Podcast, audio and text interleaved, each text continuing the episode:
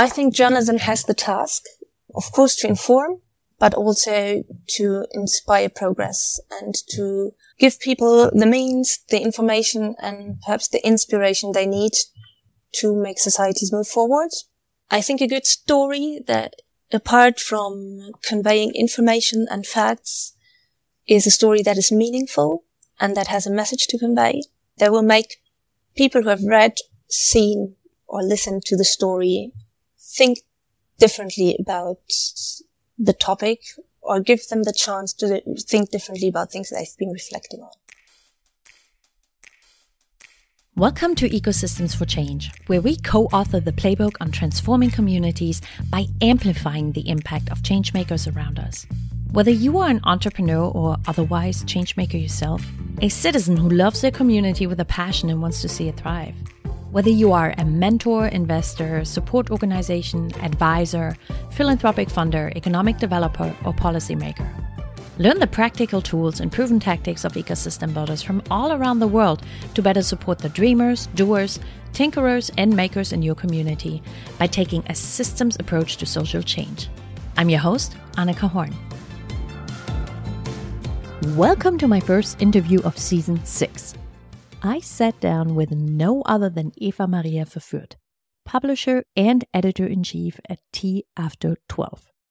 While based in Frankfurt, Germany, Eva's storytelling spans around the globe to talk about new solutions to old problems to create a better world. As you'll see in this conversation, Eva is driven by a deep desire to transform journalism in a way that moves beyond mere disaster reporting and emphasizes inspiration and progress, which is why I'm so excited to kick off season six with her. Let's go to Frankfurt.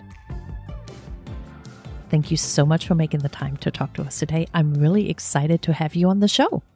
If I, if I were coming to your ecosystem, which I understand to be really a global ecosystem, where would you take us to see the world through your eyes and get an experience for what you do? Well, I would take you to a trip around the world, to many different places. A colorful and inspiring, uh, certainly surprising trip to changemakers and pioneers uh, in different places. Let's say we could start with Paul in Nairobi, who has built a machine to turn organic waste into biofuels and is helping his marginalized area in Nairobi. Or to the first female graffiti sprayer in Afghanistan, Shamsia, who is or has been coloring the walls of Kabul with feminist pictures, beautiful pictures, wonderful. We would go to Ghana, to Aram and his game design studio, where he's developing games around the African Legends superhero series. We could go and visit Luisa in Peru, who's the first transgender politician and very committed to her community. To activists in the U S that are investing in ethically questionable companies in order to get into their shareholder meetings and talk about environmental and ethical standards. Or lawyers in Europe who are fighting for the climate rights of people in court quite successfully many times. We could even go to Iraq, to the youth movement who are celebrating peace every year, trying to unite a divided society. So what I want to show is that as storytellers for an international magazine, our ecosystem is the digital world. There are no limits, no boundaries of places. Or you're not connected. I'm not, I don't feel connected to any specific local community or environment, but to many creativity hubs and people all around different countries. Wonderful. Thank you, Eva. The audience doesn't know this, but you are headquartered, located in Frankfurt. But the reason I wanted to have you on the show is that the storytelling you're doing with Tea After twelve is not only global in reach and in the stories that you cover from all different corners of the world, but you take a very positive, forward-looking approach in how you tell those stories, which is something I really want to dive into a little bit later. Before we do so, I already sense a lot of really, really good stories that you just gave us a little taste of in different parts of the world. What is one story that has stuck with you that to you is a story well told that represents how we should be thinking about telling the stories of changemakers in our communities? There are many. They're very different. Therefore, it's quite difficult for me to pick one. I always have the impression that others are missing out. But if I have to choose one, perhaps I would like to choose um, the story of Marino Morikawa, a Peruvian environmental scientist who grew up in Peru as the son of Japanese parents. He was educated as an environmental scientist, did his PhD in bioindustrial science, and went to work in Japan in laboratories at the university to do nanotechnology, water quality management. He was quite into his career when his father called him from Peru and told him that the wetlands very close to his place were so contaminated that officials had actually given up on them, that they were about to, I don't know, put sand on it and close like the, the whole Uh, natural environment down. That was when Marino Morikawa decided he had to stop where he was. He went back to his home in Peru, talked to the major, said, please give me one year time. I want to try to fix this. Took all the money of his bank, uh, took a credit from the banks, went to camp in the wetlands to see what was the reason for the pollution, went back to Japan to his laboratories to search for a solution how to save the, the wetlands back, back in his home. And this took quite some time. But then when he came back to Peru, it just took him four months to actually decontaminate the entire wetlands. And he did so only using uh, materials, um, that were actually there that you could buy in the, in the shops down there. He, um, worked together with the community. And now, if you see the pictures, it's amazing. You have these contaminated, polluted wetlands back then. And right now, it's the, the birds have returned. Fish are in the lakes again. It's a, it's become a really beautiful landscape, and they've saved the wetlands together. I love that. That just gives me goosebumps. Um, Eva, I know that this is the kind of stories that you tell at Tea After twelve. So we, before we move on, tell us a little bit more about Tea After twelve. How did it come about? What is it now? Where is it going? What's sort of, what is the tea? And why is it called Tea After twelve? Okay, I'll start with the story perhaps um, of Tea After twelve, of the name of Tea After twelve. Tea After twelve has been founded by me and Sarah, and we were working in development cooperation organization before. We were already having an online magazine uh, at the company we were working for. And we were into journalism and P R. But we noticed we were more and more getting fed up with the fact that in the news industry, you're always kind of talking about the same topics. You, it, you, it can become quite, um, help, you can become a feeling of helplessness or powerlessness when you consume media and when you write media and when you're getting into all these problems and crises we are facing all the time. And we had the impression we, we really need to shift the talk. We need to talk about something else. We need to talk about how to get along, how to advance, how to progress, and not only about the problems we have, which is important too. But then at some point you have to advance. You go, have to go beyond this. And as we were working in develop, we were working in development cooperation already, we met all these people that had amazing projects and that were changing things, that were actually having an impact in their communities. It was pretty obvious. So, um, we decided we wanted to report about that. We wanted to report how to get on. And that's where the title Tea After twelve comes from. Um, there is a German saying. It's a bit weird to have an English uh, title based on a German say- idiom, but it just worked pretty well. Um, that says it's, um, es ist kurz vor zwölf. It's close to twelve. It's clo- close to noon or midnight, whatever. Which means we're very close to disaster. We can't really do anything about it anymore. It's, it's, almost too late already. And we said, okay, this is the way lots of news coverage works. It will always tell you what is really uh, distressful at the moment. But we want to look at the other side. So we say, let's sit down, have a cup of tea, and think about how to get across twelve o'clock, like how to get How, how to move on, or how have we moved on before? Because there have been so many moments when we thought it's five to twelve and we survived somehow. So let's look at how did we survive? How did we get along? How can we move on? Wonderful. Tea After twelve as a platform, and you already touched on, rather than reporting on all the misery and the disasters and the end of the world every few weeks, you chose to find stories and tell stories that have a different narrative, a narrative that's perhaps more positive and that just inspires more hope. Tell us a little bit more about, how do I put this? Are you reporting on the same topic but with a different lens? Or how do you choose those stories? And and do you ever feel like you're neglecting all the bad news stories by only focusing on the good? How do you achieve balance when you talk about the issue of, for example, environmentalism? There's so much disaster that, you know, I just want to go lay in bed and hide. How do you balance this, telling the truth, whatever that is, but also highlighting positive aspects? Do you know what I mean? I think I do. Um, first of all, I don't really like talking about positive news because it usually it usually isn't really positive news, to be honest, because in, we talk about solution-based journalism. So we look out for solutions, but to in order to lead a solution, there is a problem usually.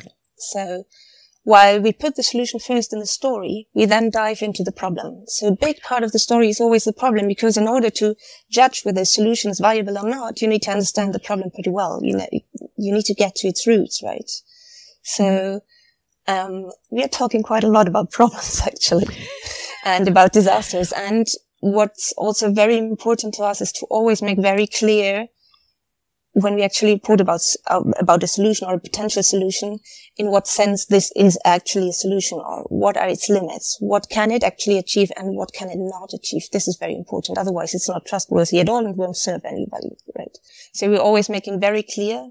What is very important to us when choosing the stories is, as we have an international audience, this was also one of the founding ideas of Tea After twelve, that we said we thought that we need to have a global view. Many media are just national media, or at least in their language realms, and they report about things that happen in in their communities. But in order to find solutions or to advance, it's sometimes really important to look elsewhere, because there are people out there, there are countries, there are communities that have found solutions or ideas which you can adapt, or which can serve, or which can make which make, can make you think in a different way. So therefore, it was very important for us to make Tea After twelve in English language and on an international level. And when people approach us with stories, we always look at if these stories have a potential for adaptability in other places. If something is very useful in one place, but it's so specific for this community, that then it's not interesting for the rest of the world, perhaps. If there is a spark of inspiration that could give ideas to somebody else elsewhere in the world, then it's worth being reported. I have a couple of follow-up questions. First off, I agree one hundred percent. I think this is such an important aspect of the storytelling, as we're not just telling stories to make people feel good or for the sake of telling stories, which is valuable in its own right. But if we're able to tell stories so that someone else can learn from that experience, be inspired, or maybe even dig a little bit deeper and figure out whether that solution might work in their community, I think that's a really excellent public service. So thank you for doing that. Um, secondly, how do you guys operate? You're based in Germany, you have this global reach, you get stories from all around the world. How does that function in practice? First, perhaps to get back to the uh, to the point of, of the impact. The story I told you about Marino Morikawa is also very interesting, because afterwards so many people approached us. We have comments from, I think, I just counted them, it's about thirteen countries of people with like very specific concerns that are all saying, we have this lake, we have this wetlands, we have this natural environment close to our to our home place, and we want to know your methods, because we want to do it here at home as well. So this is what makes a story very va- valuable, when other people notice that this gives them the, the means to form something in their home place. Of course, not every story has such an outcome, but there are really many stories we publish where we get lots of commentaries or um, reactions from, from the audience, who either just say it's amazing, or, and this is quite often as well, say we're working on something similar here, can we get in touch, please? So th- this is like uh, what we're actually heading for. They were saying it would be so amazing if people get in touch across our stories. Um, how is it working? Um, there are Sarah and I, Frankfurt and Bern in Germany. At the beginning, the, our most important network were partner organizations that had international networks of startup uh, communities, creativity hubs. And we reached out to them and said, we, th- there's this magazine, we need your input. Do you have good stories for us? And then it's, um, it widened. There was Tea After Twelve and people started approaching us. And everyone who approaches us with a story or with the will to write a story is accepted. It's completely barrier-free. You don't have to be a journalist, because they, what's important to us is to actually find stories and that aren't out there yet, perhaps. We found quite some people and stories that haven't been on the internet before. And we can't do that by ourselves. So it's, this, this network is very important to us. When someone writes from India that he wants to report about the project, then we'll try to figure out together how we're going to do this. If it's a journalist, it's rather easy because you can just do the story, so to say, and we are going to do the um, do some editing afterwards to so it fits well to Tea After Twelve. If there's someone who says, I can't write or I don't want to write, but I really want to get this story out, then we can either do an interview with the people of the story ourselves, we can find someone in India who does it, or we could do an interview with that person and ask him or her, what is it you would like to tell? Even though you can't write it down, tell it and write it down for you. There are very different ways how we're going to do it in the end. But the first thing that is really important for us is the story and to, to find, to dig it out. This is, and we're very open to any kind of suggestion. How do you pick themes and topics for the different issues that you publish? And can you give us some examples of what past issues have been about? Yes, exactly. We, we are publishing in issues. One reason is that there's so many topics to talk about. Um, find a way to make it consistent, to not have the idea of reporting about everything and nothing. So we have different overall topics, which also makes it easier to find authors and stories because, because we can call out and say, okay, let's, next topic is Um, finances, is environmental issues. Do you know initiatives in your place that would be worth reporting about? And we had very diverse topics. The last ones were revolution. We looked at peaceful protests and um, resistance methods. Before we had a COVID issue, actually. We looked at people who were getting active in the COVID pandemic. We had issues about finance. We had issues about design and lifestyle, actually. Our first issue was uh, urbanity and urban mobility. Let's imagine someone reaches out to you and says, hey, there's this project in my home country. I would love to write about it, but I've never written a story before. What do you tell that person? Do you have a, here's a five-step framework on how to write a great article? Or even when it comes to you writing a story about something that you haven't really worked in and have very little experience about, how do you frame out a story? Or is it just Eva sits down and it just flows out of you magically onto the page and makes a wonderful story?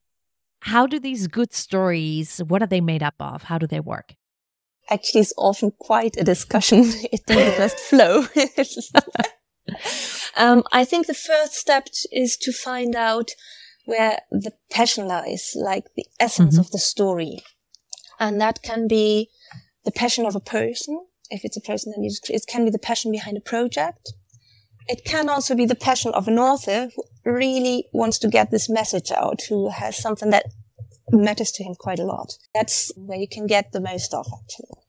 Then comes the second step, which is trying to take a step back and get into the place of the audience.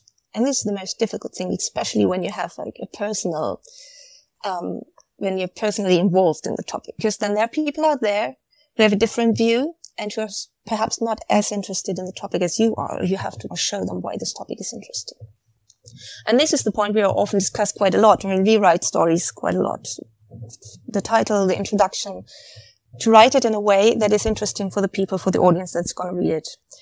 And of course, it's an advantage writing for Tea After Twelve because we know there are people out there who are interested in stories yeah. of social change, of impact. Of um, this is more difficult perhaps when you write for an audience that isn't so much into social change topics, right? So you have to see how can you surprise them. Surprise always works. Something they've never heard about, they didn't think would exist. Something that serves them in some way, be it because it's such a fun story or exciting story that they like talking about it in the bar uh, at night with their friends. I think the, the crucial and the most difficult part is right that is finding the essence and the start of it. And then it's very important that when you go on, you try to stay clear and very understandable, honest, and not exaggerate. Try to stay specific, mm. talk about the facts, stick to the story itself, because if it's a story that's worth it, there's no need to go away or to to, to put more into it than there actually is. Um, never try to make things seem they are more than they actually are, because this makes um, a story lose trustworthiness. If you say there's this, let's say, um, a solar energy solution for private homes, then it might be great to sa- say somewhere in the text that this might not be a viable solution for apartment blocks in the city center, but it could be a real game changer for one-family houses in the outskirts. Otherwise, people might read the text and notice, well, this is nothing for apartment blocks in the city center. This is a lie, or this, this doesn't work.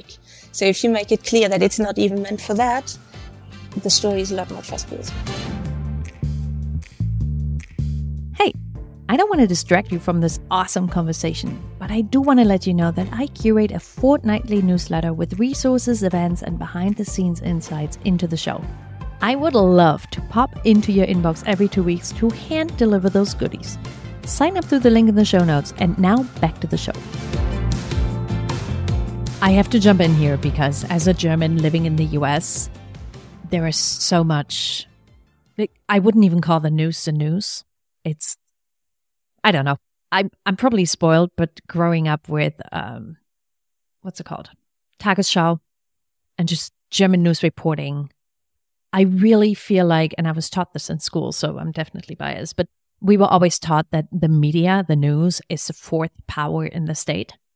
Whereas I find in the U S, the media really just plays to a lot of the will of political parties, and there is very little neutrality. There is no, there's very little objectivity, and it's really hard to use them, to see the media as something that has a balancing effect or a fact-checking effect. It's really more so something that further amplifies what a certain party or a certain person or organization wants the truth to be.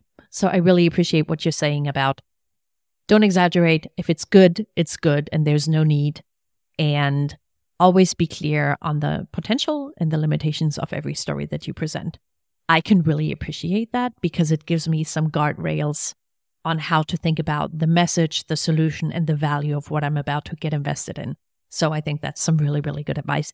If a On Tea After Twelve, obviously it is a an online magazine. It's the written word and pictures. But as you're thinking about formats and channels, both in how you produce stories and how you consume stories, what are your favorites? What works for you? What doesn't work for you?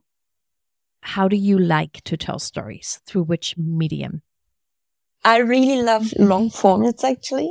Not every topic is made for a long story, but if you have, if the content is there, if the story is there and it's worth it, then I really love long stories and in-depth stories, because this makes, gives the opportunity to show the complexity of a, of a topic. I do like text. I think people still read a lot of text. You need to have beautiful visuals on most internet media anyway. You can actually attract people with long texts. And this is also a surprise. This has been a surprise to me in our work because it's one of these rules of journalism. Try to keep it short. Try to make it a bit sensational. Be very, very critical. There are all of these, these guidelines for journalists and reporting. We, from the beginning, we had these long formats and people were saying, oh, so this is, this could be difficult on the internet. Who's going to read long texts? And, um, one of our first stories was a story about Amar from Egypt, who is a graffiti painter. And we did an interview. It was about three hours long. Oh, my God. Oh, God. Okay, I had to write down the story in the end. It was really impacting. It was really moving because he t- could tell the whole story of the Arab Spring Revolution in in Egypt through his pictures. And he told me in the beginning that as social media was shut down and monitored so much, um, the protesters started communicating through the walls. At the beginning, they just wrote their notes on the walls, and the graffiti painters started making huge murals at night, documenting things that had happened. So through his yeah. pictures, he could guide me with his pictures through through the whole process, through the whole, and the text in the end became pretty long, but we yeah. felt it was worth it. We felt it was moving, it was touching, and it went viral in a way I would never have imagined. It was one of the most successful stories we ever had, and it was yeah, it was far too long in the end, but it was worth it. And I think you should stick always to the to the principle, try to keep it short, never do longer than necessary, but sometimes long is very good. And if if there's content and there if there's for a long format, then go for it. Now, if I imagine the next issue come out, we'll talk about that later.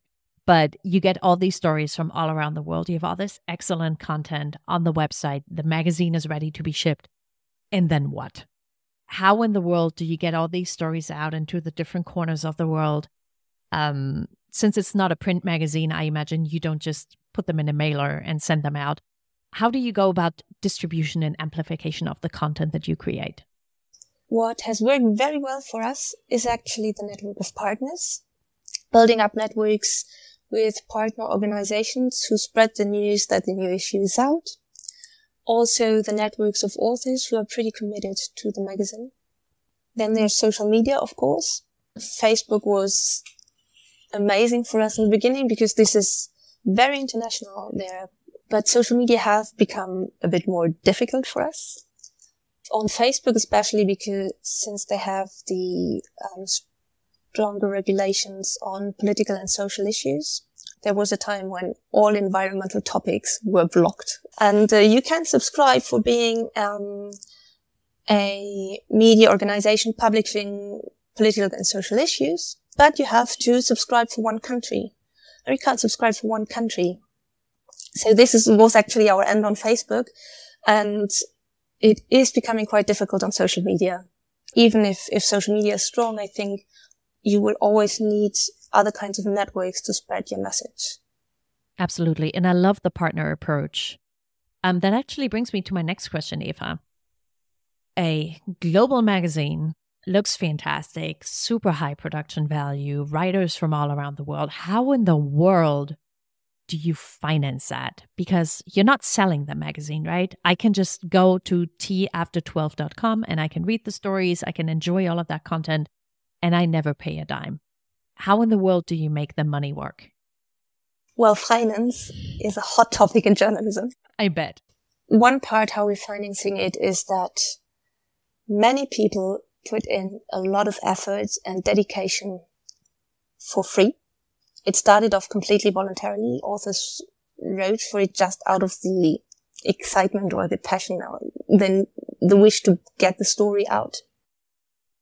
Um, and the core team as well, we started voluntarily. We said, we thought that it would be good to get the stories out, to show how it looks like, and then try to find, um, opportunities for revenue streams.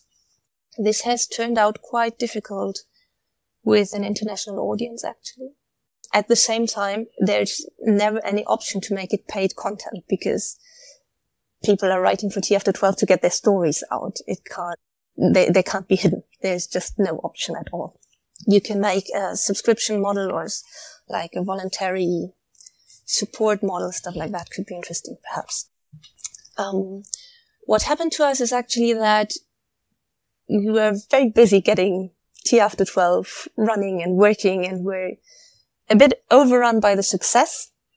So we didn't really have time, much time for other things than just getting content, content production running. And then we were pro- approached by different organizations that we were doing these stories, and the stories were great, the pictures were great, the visuals were, were amazing, and um, the reach was good. And so they were saying, like, can't you do that for us? Can't you tell our stories in that way? Wow. We founded a connect- communications agency besides. And we thought that was our big opportunity because we could make money from the communications since work, from the um, waiting for other companies, these monies to fund Tea After twelve. This could have been an opportunity. We are now noticing that communications work is running well. It's perfect, but we don't have so much time to do Tea After twelve anymore. So revenues are still a challenge. one hundred percent. I think, and, and I see this in the U S and elsewhere, local newspapers going under. I think even some of the big media outlets being um, bought out by hedge fund managers and other companies. There's just less and less capital available to do good storytelling and to get these stories in front of the people who need them and to inspire our communities. So it's a problem I see everywhere. And I really, really hope that something can open up for you to put Tea After twelve on the front burner again so that we can get more of those stories out. You and I met in Hamburg before you launched Tea, or right at the beginning. And then it really, like you said, it went viral. It just went through the roof. What do you attribute that early success to? Because it really blew up in a very short time. What do you attribute that, that success to? I mean, it's hard to say, right? I think it's two things. First of all, I mean, we met before in Hamburg. We did quite some networking work before. We went mm-hmm. around conferences, try to meet people, talk to people, and told them we have this project getting on. Um, we like to talk to you about it. We like to know your opinion about it. We need, I mean, needed that work to get the stories, right? We we needed the the connections to get the stories for the first issue. We're very into networking and partnering, and we got very good feedback. Many people were enthusiastic about the idea, which surprised me as well. I thought that if we come along and say, we want to have a new online magazine, people will say, oh gosh, this will never work. How can it? But the idea of having the, the pioneer stories, the change maker stories, and, and the solution obviously catch people's interest. And I think this was what helped us a lot in the beginning, because we already had a network of supporters, or of sympathizers at least, people that were enthusiastic about the idea when we launched, and to spread the news. And then I guess that somehow the format convinced. I mean, it spread afterwards. But you always need, like the beginning, of course, you need to have something to start from. Yeah, absolutely. Um, Eva, Tea After twelve has been on a hiatus because you guys have been incredibly busy doing paid work, which is totally fair. When can we expect a new issue? Is that on the horizon anytime soon? Well, I hope so. Um, I guess that by next year we should be on track again. twenty twenty-four. All right, excellent. For everyone listening, as soon as Tea After twelve is back with a new issue, you can believe me, I will let everyone know and shout it from the rooftops here in the U S. Thank you, Eva. Two more questions before we make our way towards the end of this interview. Number one, are you seeing any trends in storytelling, in solution journalism? What's going on in that sphere that you're moving in? What is something maybe you're excited about, something you're concerned about? Where is this whole space headed, especially now that we've established that finance is, is super tight? Where do you see this going? Not a professional for journalistic trends. It's pretty difficult, but I do see two trends, perhaps. Like, the one is a bit the pessimistic trend. Um, making money with journalism is getting more and more complicated. I think it's common sense that quality journalism and good storytelling is key. But at the same time, it's what is most expensive. Mm. And you know the story perhaps about BuzzFeed, who just closed down their investigative um, mm-hmm. department, even though it was very successful. On the other hand, there's a lot of discussion since years among journalists, as far as I can see, that journalism has to change, that journalism needs to return to more quality, to more in-depth, to reporting the complexity, because journalists, of course, also notice that there is a negative bias caused by media, that um, fake news are spreading, that there's a huge loss of trust and confidence in all democratic institutions, including the media, that information people get obviously lead them to a certain kind of resignation. Mm-hmm. And that this old credo that as journalists, you need to be critical, you need to report about quasi uh, scandals, about things that are not going well, hoping that afterwards people will be so angry that they will change things, that mm-hmm. this system doesn't work anymore. We have so many information that that people rather get a feeling of despair or resignation if they notice all the things that are going bad. So uh, solutions journalism has been discussed for years now. When we started off, we didn't know the word yet. It just came up. Then um, there is the notion of explanatory journalism, more investigative journalism.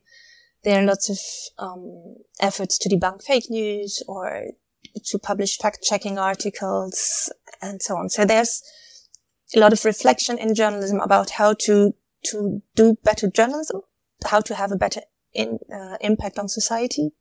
At the same time, there are the limitations of the implementation in the end. And of getting people paid for good work. I don't know if you can answer this, Eva, but to you, what is the role of journalism and storytelling? What is the power behind doing what you do on a global scale? I think journalism has the task, um, of course, to inform, but also to inspire progress and to give people the means, the information, and perhaps the inspiration they need to make societies move forward. You can achieve this through news reporting in some way, of course, because it keeps people informed. But then a great story will, apart from that, also have an impact. And I think a good story that, apart from conveying information and facts, is a story that is meaningful and that has a message to convey, and that will make people who have read, seen, or listened to the story think differently about the topic, or give them the chance to think differently about things that I've been reflecting on. Wonderful. Thank you, Eva. I think this kind of feeds into my next question, which is, what piece of advice would you give to someone who's just starting out with storytelling, who maybe wants to tell the story of a project they're really passionate about in their community, or wants to be a storyteller in their community? Where do they start? I think to become a storyteller, the most important thing you need is a story to tell. You need to have a motivation and a message that you want to get across, or something that you want to report on, that you have the impression is worth being reported and is worth getting into. Absolutely. Wonderful. Thank you, Eva.